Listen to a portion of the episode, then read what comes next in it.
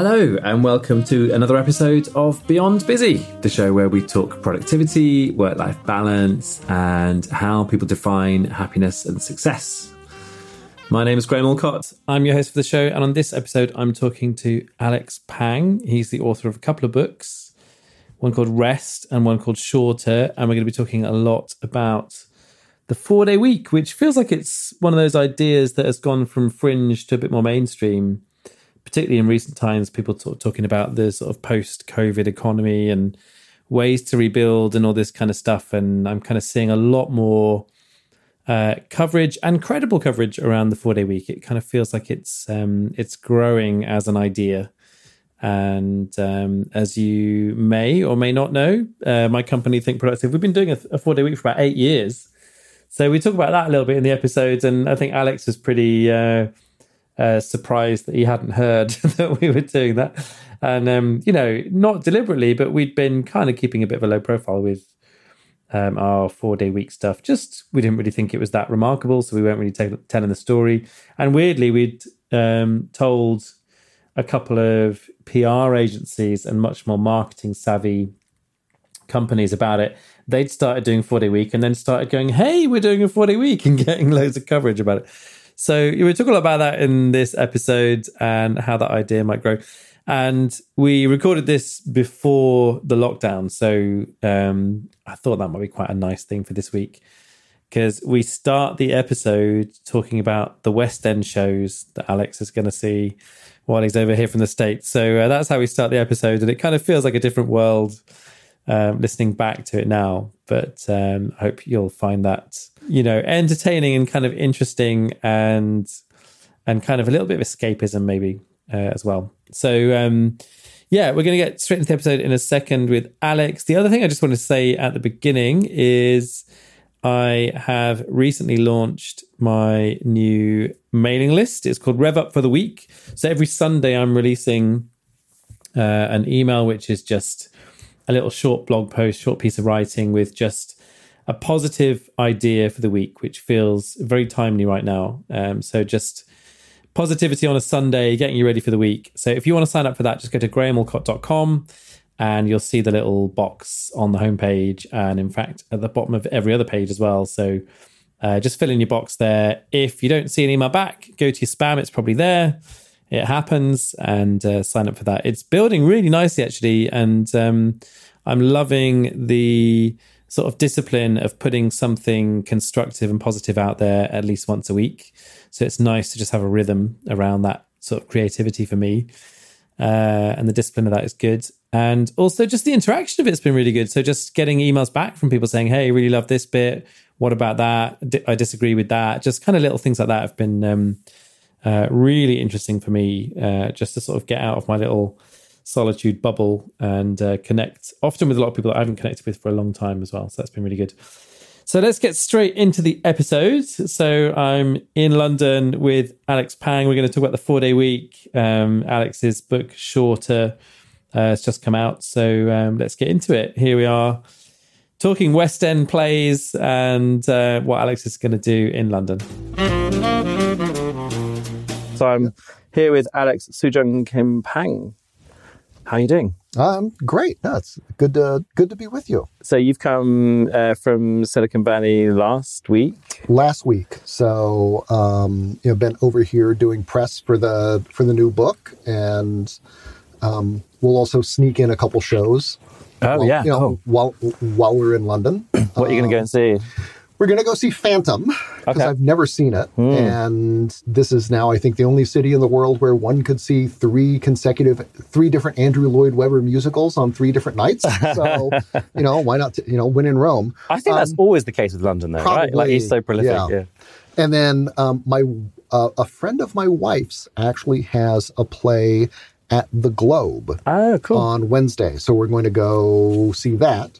And I know nothing about it, but I will enjoy it. Nice. I'm sure. And then we're going to go up to Oxford for a couple days and then back home to do US promotion for the American edition of Shorter. Nice. So, yeah, Yeah. trying to keep busy. And um, obviously, this is a podcast which touches a lot on work life balance. Sounds like you have things in pretty good shape uh, Yeah. in that regard. Well, um, I feel like it. I mean, you know, this is a this is a busier week than normal, but um, I find, you know, one of the one of the real revelations for me over, over writing the last couple books, and this is my third trade press book that's coming out, is that when I first started writing this way after you know having a earlier career as an academic, I didn't really think of the book promotion as kind of an extension of the work of being an author. Mm. You know, it was just this kind of onerous thing that you had to do, you know, for the man. Yeah. Um,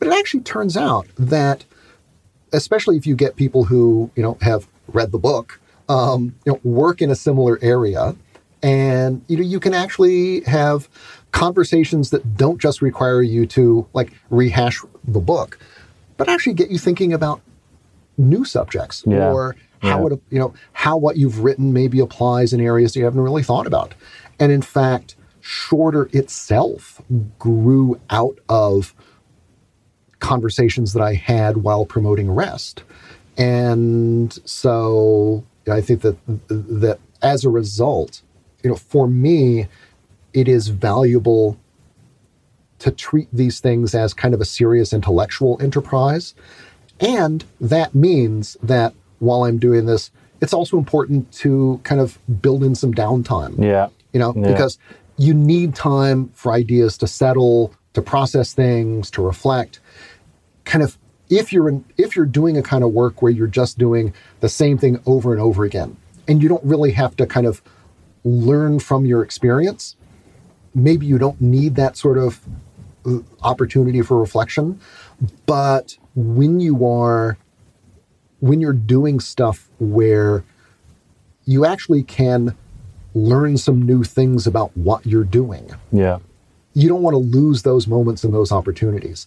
And if there's one really significant thing I've learned from uh, writing from writing rest, it was that you really gotta be conscious about building in those times, especially in today's working world.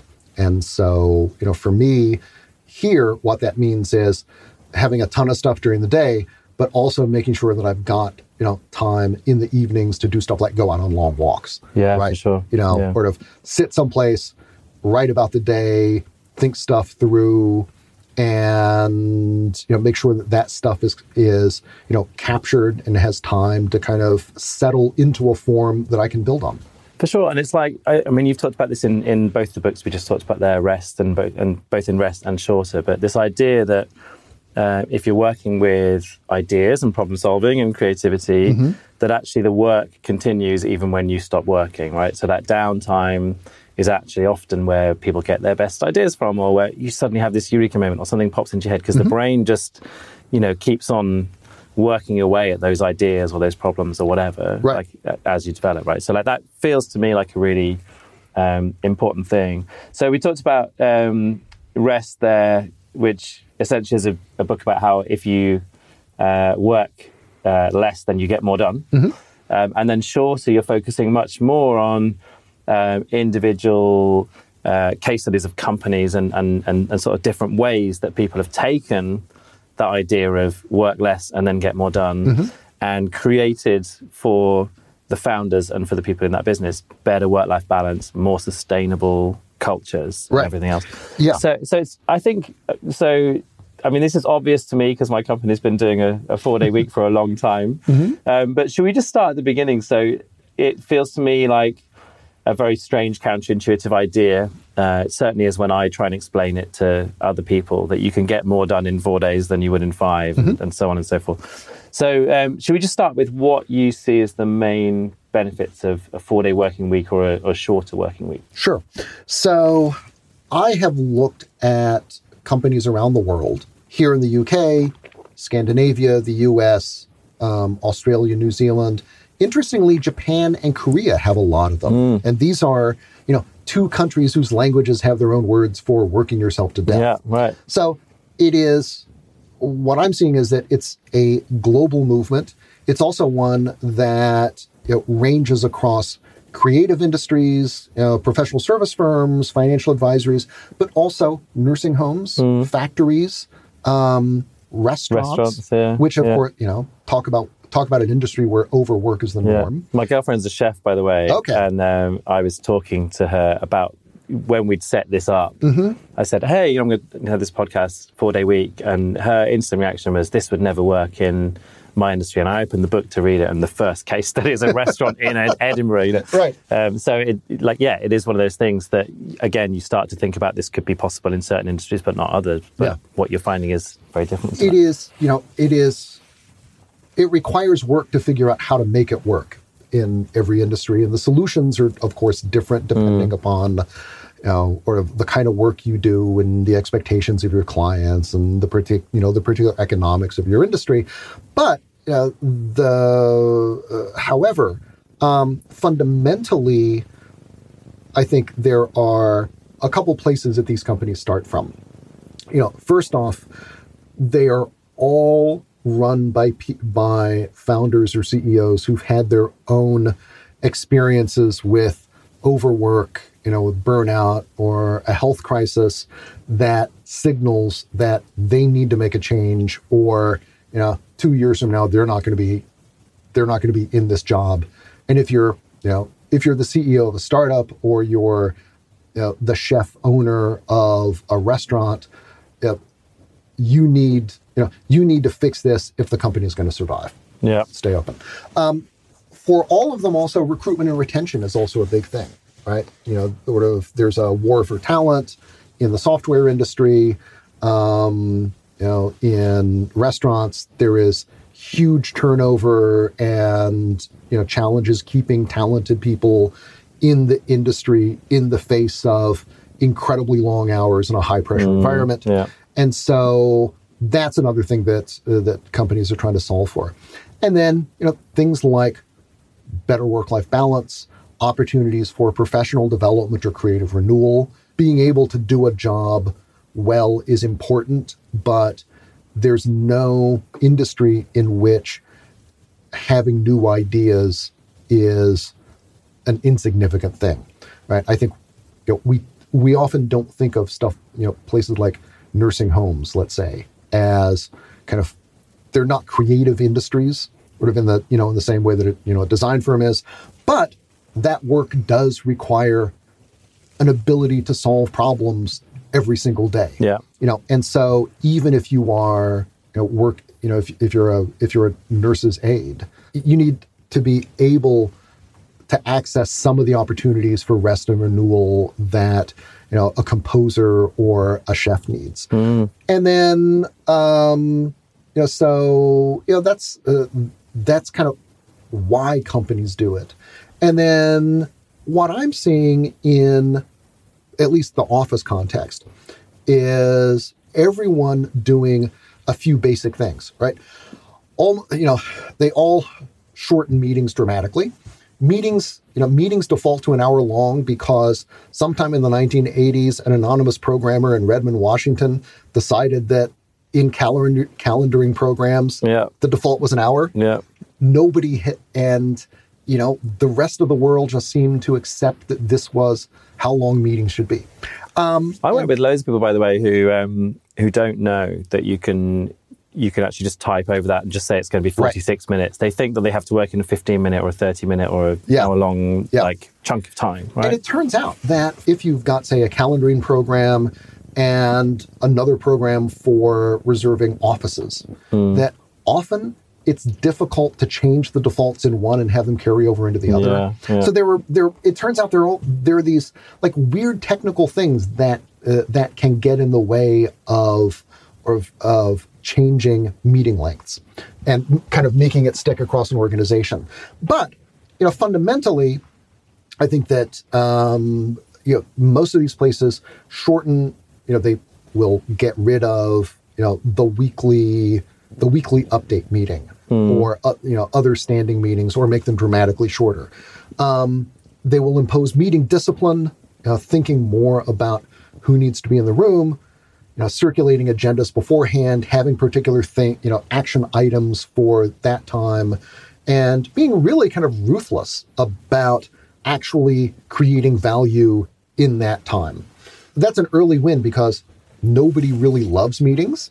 Um, everybody knows that you could do them better. And so, actually, you know, so solving this problem that is almost universal is is a way of building a degree of confidence that yes, you can actually make substantive changes in the way you know in the way people work.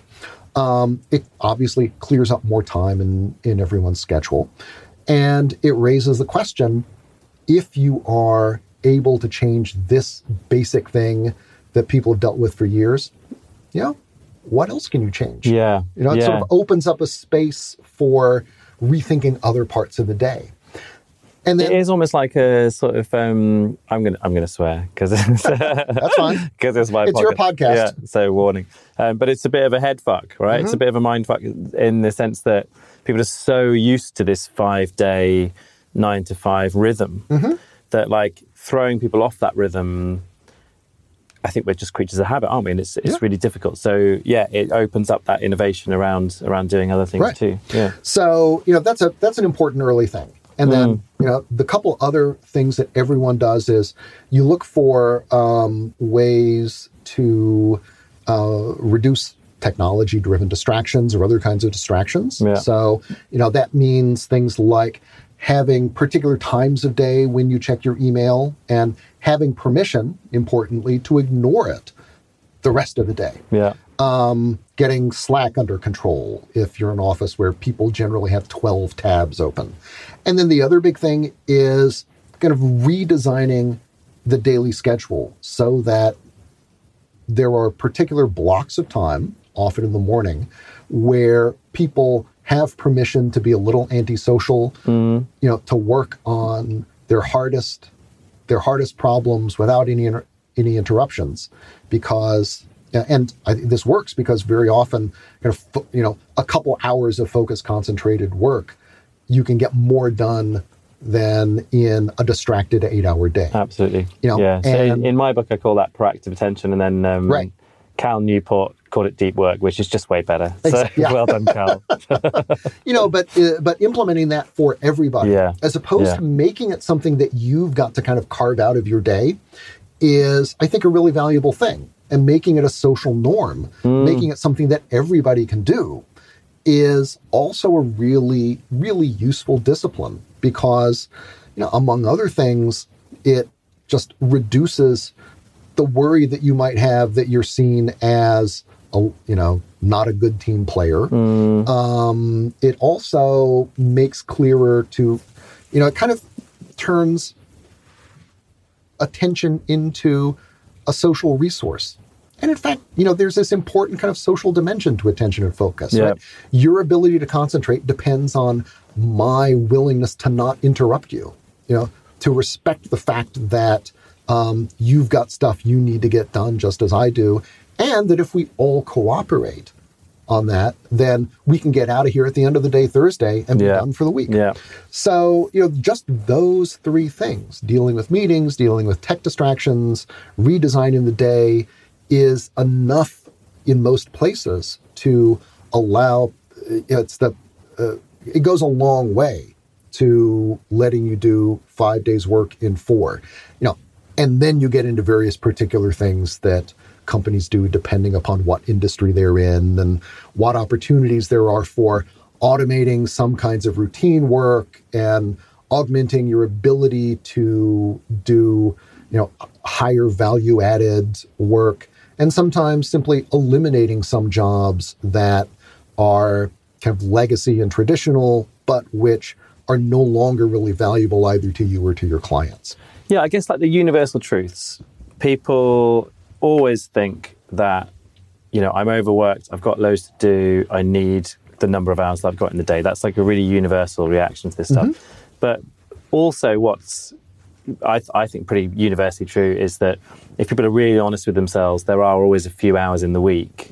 You know, we all do it. There's hours where we're not using those hours as optimally as we could do. Mm-hmm. And one of my experiences with you know, being around the idea of the four day week or five hour working days and some of those experiments and stuff is that, you know, actually, uh, if you know you've only got five hours, you treat that five hours so preciously compared to seven or eight hours, right? Right. Because it's like this is such a pr- precious resource, and people are much more heads down and focused because they know they're leaving in the middle of the afternoon and going to have a Mm-hmm. have a nice time later on, right? So like it kind of sh- shifts that dynamic, and I think for me, you know, everybody really uh, craves when when I go and do workshops and talks to people. Everyone's really craving more thinking space Mm-hmm. and and sort of time to actually get the you know the real big priority work done and not be in that reactive mode, right? Right. So like, are you, so presumably you're seeing that this is something that actually creates a different culture in organizations as well as just being a short number of hours. Absolutely. You know, um, I've had leaders say, you know, and you know these are people who did their share of you know 12 hour days or you know sleeping under their desks right before you know big projects review Yeah. that you know anybody can sit in a chair for 12 hours right um, anybody can get a task done with enough time right? what really impresses me now is the person who can plan out the work and get it done in six hours rather than 12 and i think that you know, that by tr- know, one of the things that the shorter day does is get organizations and teams to look at their processes to think about where the inefficiencies are you know what stuff can be automated. And that in turn changes the way that they think about and value time right? If you know if they set an organizational goal of being able to you know, do all the work in six hours rather than 10 or four days rather than you know five or six then time becomes a more valuable resource. And you think about you, you know you take more seriously the challenge of how you can be more effective and more efficient rather than assuming that you know the process is what it is and people will just stay late and you know kind of make up for inefficiencies in the system or problems with the schedule and so on it tends to get people to think more about systemic and organizational solutions to those problems because they value their time be, because they value their time Yeah. full stop Yeah. yeah Yeah, I want to come back to that idea and the flip side of that, which is organizations that charge their services out by the hour. So let's park that for a second. Mm-hmm. Sure. But just let's finish off on the, the benefits part of it. One of the things that I really liked was. Uh, I can't remember who it was in the book, but someone in the book said there's fewer. Spin, I'd never heard this phrase before. Fewer spin up and spin down Mm-hmm. times. It's this idea that you know, you, you travel to work, you get there, you have coffee, you socialize a little bit, you know, you check in, you boot the laptop up, all that sort of stuff has to happen. Right. So just having fewer of those times in the week just means that on a sort of percentage basis, just you know, by the by just the way that works, you get more of your time is going to be in a more productive mode, right? So like mm-hmm. that kind of feels like a good uh, almost like a, a sort of offshoot benefit or a, a sort of additional benefit, right? Yeah, you know, and I think you you know you you can you can see this most dramatically in like factory work, right? It takes a certain amount of time to warm up machines, and they need time to cool down at the mm. end of the day. yeah, yeah. But there is, you know, there is a similar kind of thing with you know, with people as well, and it is easy to discount the amount of time that we spend commuting, doing all the stuff that we need to do to kind of set up set up for the day. But that is a non-trivial amount of time each day. Mm, yeah. And over the course of a year, that actually does add up to something. compound that by 200 employees in Exactly. a few years You know, and sort of yeah, and all of a sudden you're talking about some real time. yeah absolutely so one of the one of the benefits is the time you know the time savings um, shorter commuting times you know less energy and money spent you know just getting to and from work. Um, there is you have plenty of people who are you know parents of young children talk about there being you know, uh, substantial money savings when you're when you've got a kid in childcare four days rather than five. Yeah. And then places that survey this, you know, doing using know, Officevibe or Net Promoter Score or other kinds of measures, find that people report being happier both at work and out of work, you know, and, and at home. They talk about having better work-life balance, and these things are pretty. These these are these are things that you would expect when you go to four days. Yeah. But people also are healthier. because you've got more time to cook decent food, to exercise. And interestingly, to get back to the question of time pressure, um, there was a place, uh, uh, a medical documentation company called Synergy Vision in London that did surveys of people right before starting a four day week and six months after. And one of the numbers that went up was the number of people who said that they felt they had enough time in the day to get their work done. that went from about 50% right. to almost 80%. Wow. Even when going from five days yeah. to four. You know, by eliminating all of those inefficiencies, mm. cutting the meetings and all that other stuff, created, even though absolutely, you know, everyone knew there were fewer hours in the week to, uh, to work, the subjective sense was that they now had more time to actually get the work done. Yeah. Which is, I mean, it's both pretty remarkable, but I think a lot of us have had experiences working in offices where if you kind of reflect for 10 seconds on your own experience, you think, yeah, I can see how that would be, mm, how that, yeah. you know, how that would be true. Yeah, I mean the other the other benefit I really liked, um, you talked about this company called Type A Media, mm-hmm. and you know, and I found this with Think Productive with my company as well. That what happens is you've got as a small company, the pressure of trying to compete with, you know, much bigger organizations on wages, you just can't do it. Right. so if you're in a place where people are looking for something different and you're able to offer that, then mm-hmm. you can actually be, you know, hyper competitive um, in terms of culture and satisfaction and everything else. Mm-hmm. And people are willing to, you know, to take that little pay cut to to come to an organization that that will, you know, really serve their interests. And I love the uh, person from Type A Media who said, their ideal hire is someone who has an expense account, but they're treated like shit. Yeah. And so yeah. it's like, you know, like those people are willing to move from those kind of organizations in order to kind of have that kind of better work life balance and right. kind of better lifestyle. No, Ross Ross is uh who's who's the the founder of Type A Media was a, a very was very colorful on all of these issues. but, you know, it is the case that, you know, for small companies, hiring and retention is an is like an existential thing, right? You can't yep. lose a key developer yep. at a bad moment, and you you know, and and one one bad hire in a company of ten people can be really toxic. And what these you know what all these companies report is that when you can offer a four day week, yeah, you're not offering such gigantic salaries, but you but it attracts the attention often of people who are a little more senior, you know, people who have, you know, sort of done their share of late nights. Maybe they've got young kids. Um, they're far enough in their profession to think that, you know, the long hours were cool when I was younger, but it's kind of stupid to keep working this way. Mm, yeah. And they can see how you could make work better. And they value their time a lot more.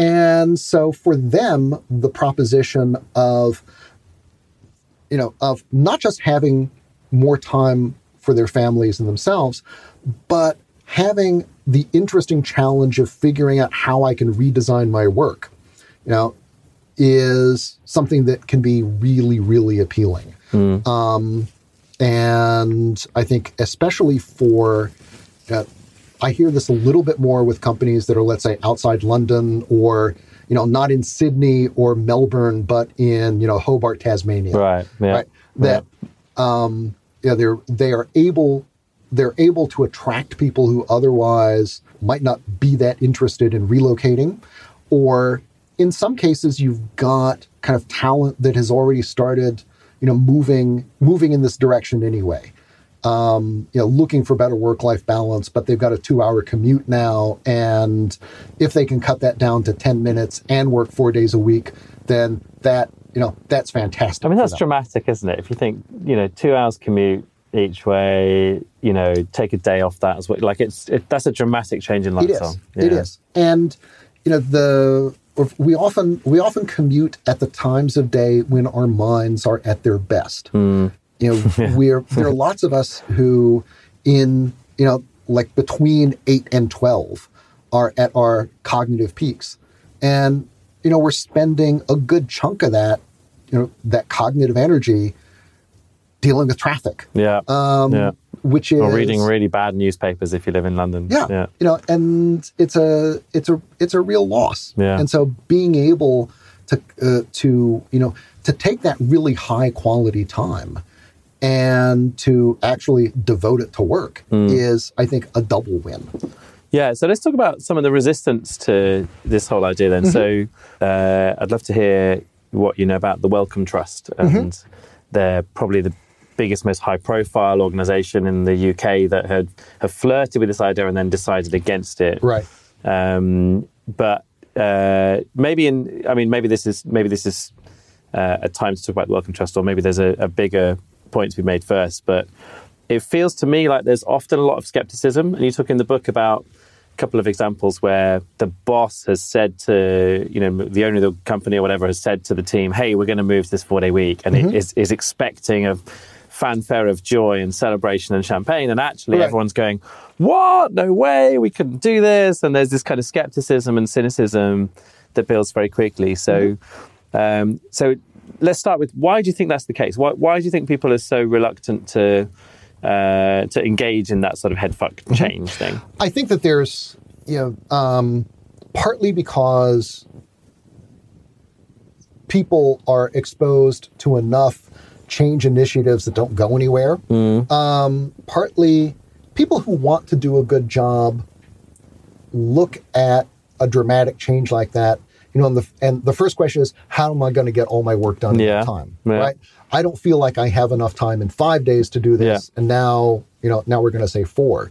Um, the other question, you know, the other big question is what happens to salaries, Mm, yeah, right? Does this mean you're going to cut my salary 20% and expect me to do the same work? Now, the answer to that last one is no. Um, salaries in these companies stay the same, and there's, you know, and uh, so in a sense, effectively, people kind of get a raise. yeah, Um, yeah. You also, you know, indirectly through lower commuting costs, childcare, that's a bit more of a bump. But I think that the, you know, that the best version of the skepticism is people who want to do a good job and want the time to do a good Mm-hmm. Yeah. job want to make sure that this isn't going to make that difficult.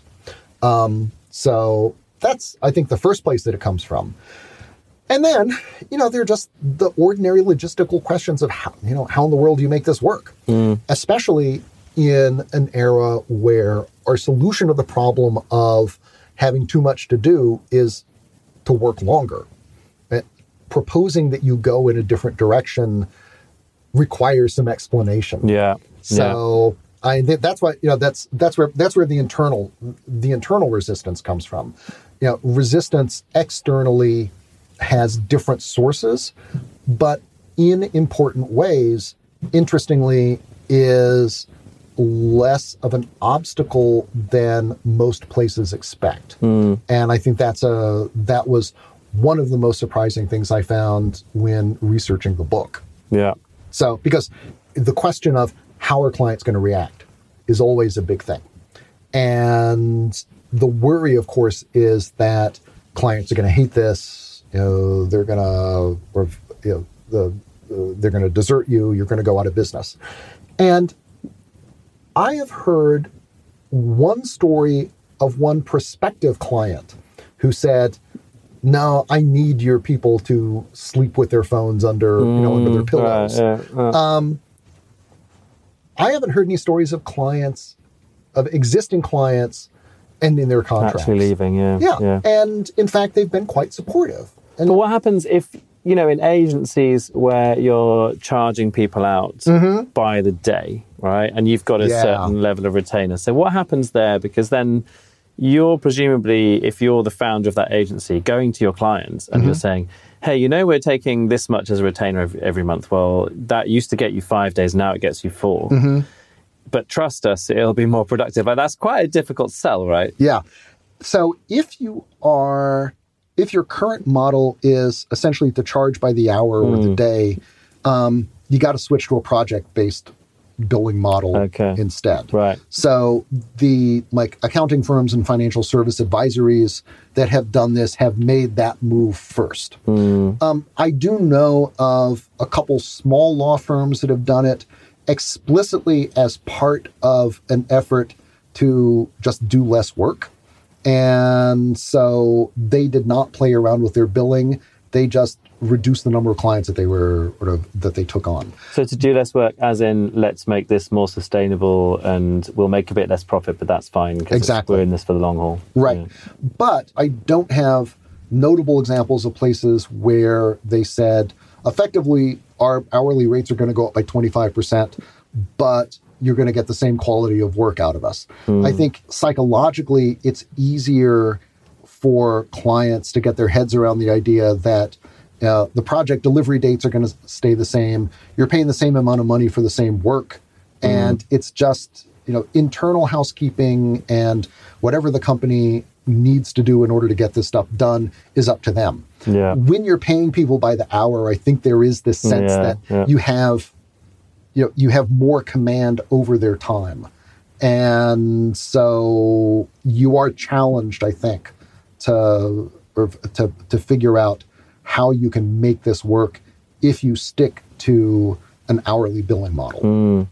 and what's just occurred to me as well is it you know because there's like these agencies that end up putting cameras in their office so that client you know promising clients can check in on where right. their people are all the time because you're paying their wages and all this kind of thing feels like this is the opposite end of the spectrum when it comes to trust and autonomy to let's say the sort of Jeff Bezos Amazon warehouse, uh, you know, kind of Taylorism thing of everything's micromanaged and time is, you know, you have KPIs around how many books you can put on the, you know, in, in boxes per three seconds and all that sort of thing, right? right? Like it's a very different.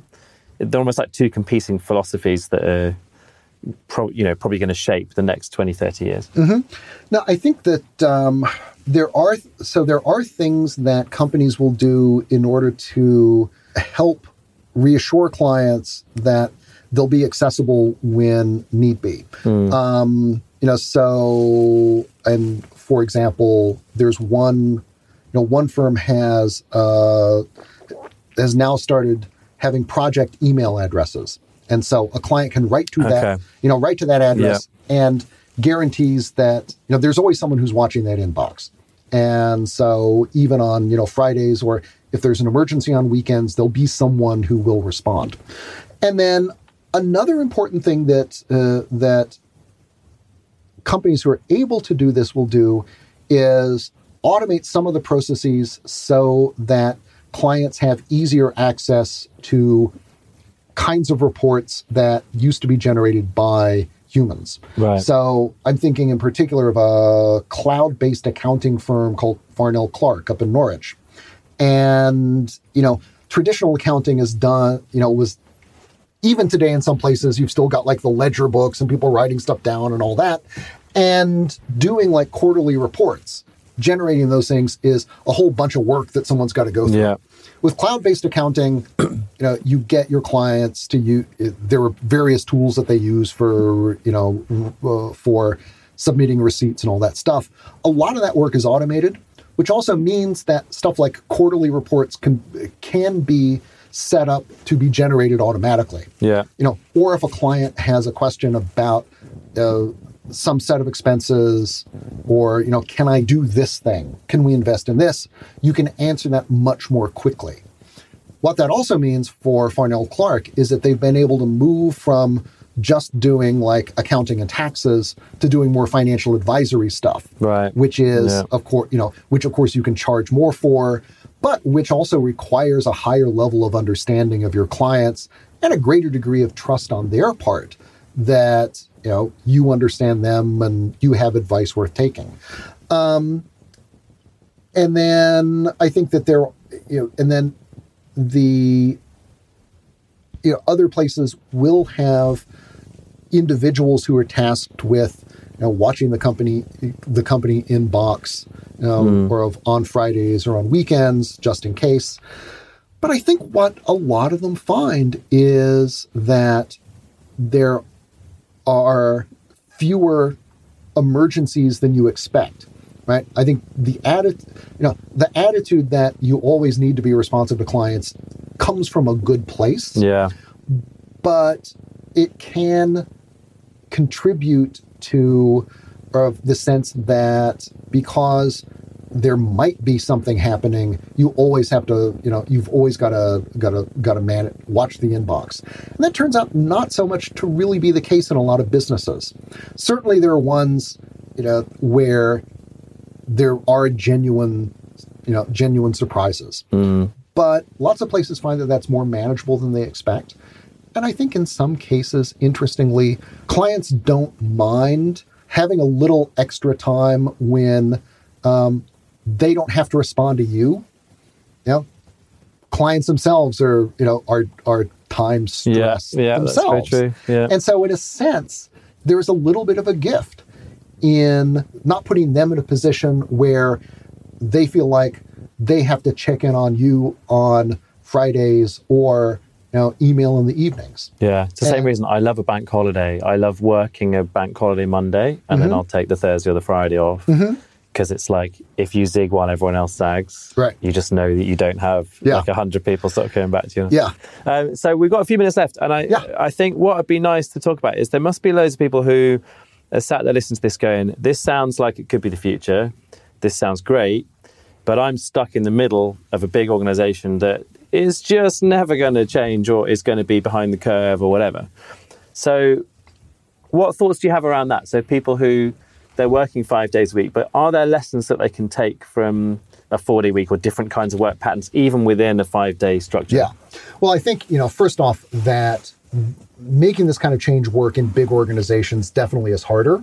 Um, you know, the more number of moving parts you have, the more, the larger the number of people who have to say yes, mm. let's try this, yeah. or of gets in the way of, you know, of, of those changes.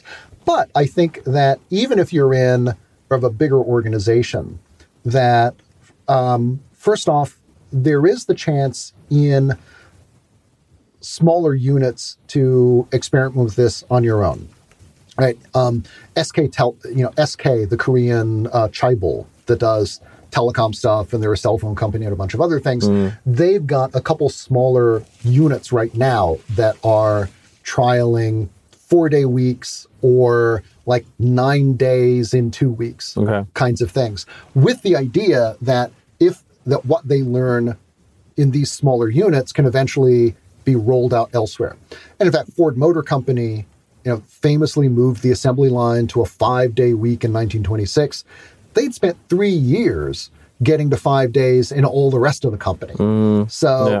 you know they knew an awful lot about how to make this work yeah. when they finally put it on put it into the biggest, most important part of the company. So I think that you know that structuring these more local experiments is one possibility if you can, you know, if either you're a manager who can do this with your own reports or if you have a manager who you can convince. Yeah. If you're not in either of those positions, I think there are still things you can learn uh, from these small companies about how to more effectively use your time, um, about the kind of social nature of time and attention that can help you and your colleagues be more effective. And then at least, you know, if you can't sneak out the door on Thursday, um, you know, free up time for more professional development stuff, mm, for yeah. example. And, you know, there are companies who operate on a model where they work four days and then the fifth day the office is open so people can come in and kind of tinker around with programming languages or their own projects. So well, it's like free Fridays, right? Exactly. So it's like right. okay, so it's still open. Come in and do professional development. Right. You know, maybe, maybe and this not, is yeah. this is popular, especially with like software companies, yeah. because for one thing, Google had twenty percent time, which was always something you had to negotiate it as an individual. It was never a company wide thing, mm. but it was always seen as something incredibly valuable if you could negotiate it. Um, so, you know, if you're in if you're in a profession that is changing and it's worth learning new things, you might be able to use the time that way. And then I think at the very, you know, at the very worst, there is satisfaction in being able to do things like, you know, your work more effectively and run meetings more efficiently. Um, that's good for building up local social capital, mm. even if it doesn't immediately translate into time, you know, into a shorter work week for everybody.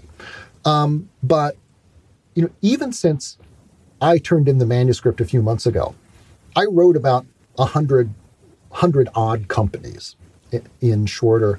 I found another 50 that have started trials in the last several months, you know, including the Japanese office of Microsoft, which is you know, mm, 20, you know, yeah. more than 2,000 people right there. And so I think that the you know, places the size of Wellcome are playing around with this. And what, what was do with Wellcome? What, what, what, do you know about uh, what happened there? You know, I know what every I I know I know what everybody else who read the press about it, yeah. um, right, which is that the sense was that it wasn't clear how you can make it work across the entire okay. you know, entire unit of you know several hundred people. And I think that there was also some, you know, they couldn't sell it to the board, right? And for those two reasons, they decided to sort of park the idea. Mm. Um, I think if you went back now with more companies that have done it, you could make a stronger argument. Yeah. Um, and you know, fundamentally, I think for skeptical boards, you know, the the the argument is, you know, the companies who've done this are more productive, they're more profitable, they've got better work-life balance, and people have more time for talent development. You know, which one of these don't you like? Yeah, I mean, it's like if you could take a pill that gave you all those things, you'd you'd take it, whatever the consequence, right? Yeah. Like, um, you know, and, and, this, and also when you got like um, you know Microsoft in Japan, right? I mean, Microsoft about the most corporate brands that a brand could be. Mm-hmm. Japan about the most obsessed with, you know, overwork as a yes. culture that we could be. And if you know if they're embracing that and experimenting with that, then that tells you something, right? right? and they saw you know a forty percent increase in productivity measured yeah. by you know essentially sales dollars per like hour of hour of work, mm. but they saved a whole bunch of money on you know electricity costs. Yeah, and they printed a lot less because, you know, not just because they were working four days and so you took, you know, like all those numbers and you multiply by 0.8 right? It's also that the other stuff that they did in order to assure that people were able to get their work done meant not a 20% savings in, you know, paper in you know, in printing, but like a 40% savings. Yeah. So, yeah. and you know, the story and I see over and over again these kinds of stories of savings or productivity gains in excess of the 20% that you need in order to make this work. Yeah, um, you know, once you once once people start looking for ways to do their jobs better so that they can leave earlier, they tend to keep doing it. Yeah, because then you're in that mindset of, of sort of always looking for those improvement opportunities. Exactly, right? and, then, and, then, good things happen. Yeah, um, one of, yeah. One of the one of the people I, I interviewed said that um, you know, my employees now act like they own the company, yeah, and yeah. all I did was give them a day off. Yeah, right. You know, you you know you can't pay people enough to yeah, behave that way. Yeah, but you can, but you can, but you can incentivize it by giving them a day off. Yeah. And we have a very similar mindset with Think Productive, where the four day week is part of that, but there's just a, a more general uh, sense of, you know, let's give people real ownership over the decisions mm-hmm. and let's be transparent with what we're trying to do. And, you know, and, and all of that leads, I think, to a place where people feel like, yeah, they're thinking on on our behalf as a company rather than just like their behalf as an employee almost. Right. Now, I think you know, you uh, companies definitely need to have a tolerance for risk and a willingness to let people experiment and iterate. Yeah. yeah. Um, but if you know, if you can do that, then it, you do end up giving people a lot more ownership over their work, or you know, in the Marxist the Marxist parlance, control over their own means mm. of production.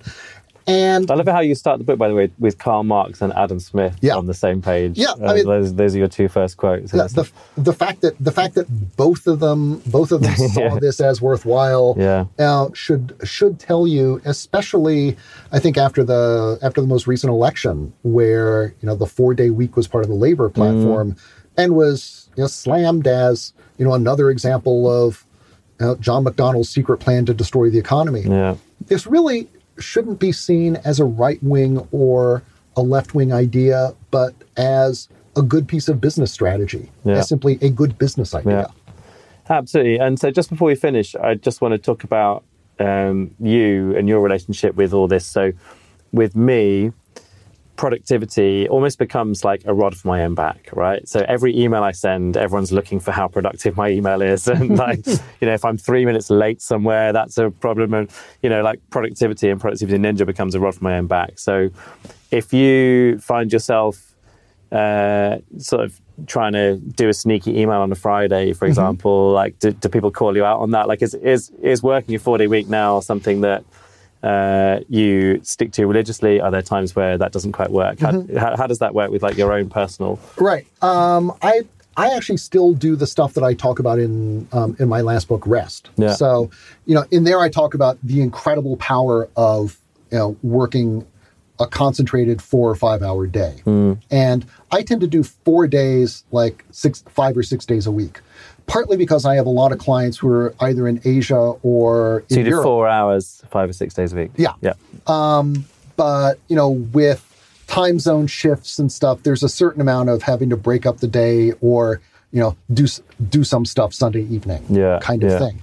But um, you know, I find even with between writing and talking to people and consulting and stuff that for me that is that a schedule that is both effective and restorative you know and gives me time to both get done obvious work but also you know enough time to think about non-obvious things yeah. that later yeah. become you know things i can talk to other people about and here's one of my weaknesses is that i have uh, sort of you know very set schedule around how i manage my attention along similar lines but mm-hmm. then it goes out the window when i travel as you're traveling now, right? Mm-hmm. So how do you try and keep those things in play when you're sort of, you know, at the behest of someone else's schedule and in right. a different country and all that? The first thing I do is when I'm traveling, you know, doing workshops, talks, etc., I do as much of the prep beforehand as I absolutely possibly can. Mm, yeah. I, u- I used to be one of those people who would write the talk on the plane. Yeah.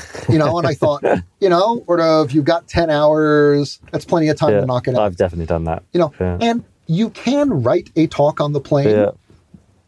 I find though that it is much better to, you know, just just as you should pack carefully um, so that you've got everything you need but not too much stuff. Mm. So too, I find that work that thinking, doing more planning on talks and workshops and so on, so that there's less improvisation of that around that kind of stuff, leaves more space for the kind of valuable reflection of what's happened, you know, what's happened on site, what's happening in the moment.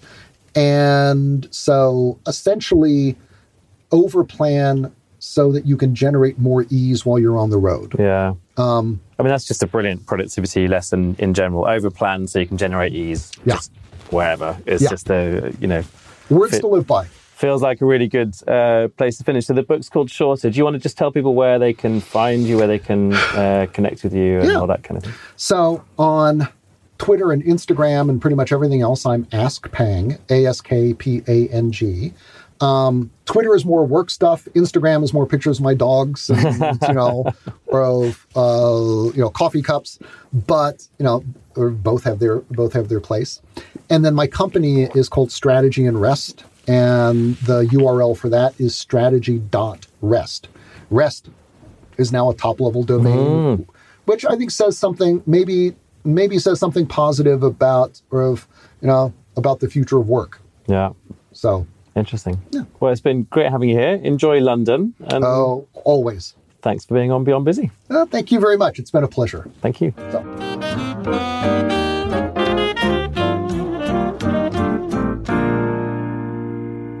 So thanks again to Alex for being on the show, and also thanks to Leo and Matt from Penguin for helping me to sort that one out. Um, I want to say two more things before we go. Obviously, thanks to Mark Stedman, my producer on the show as well. And the final thing I just want to say really quickly is just in relation to Black Lives Matter and George Floyd and everything that's been happening over the last week or so.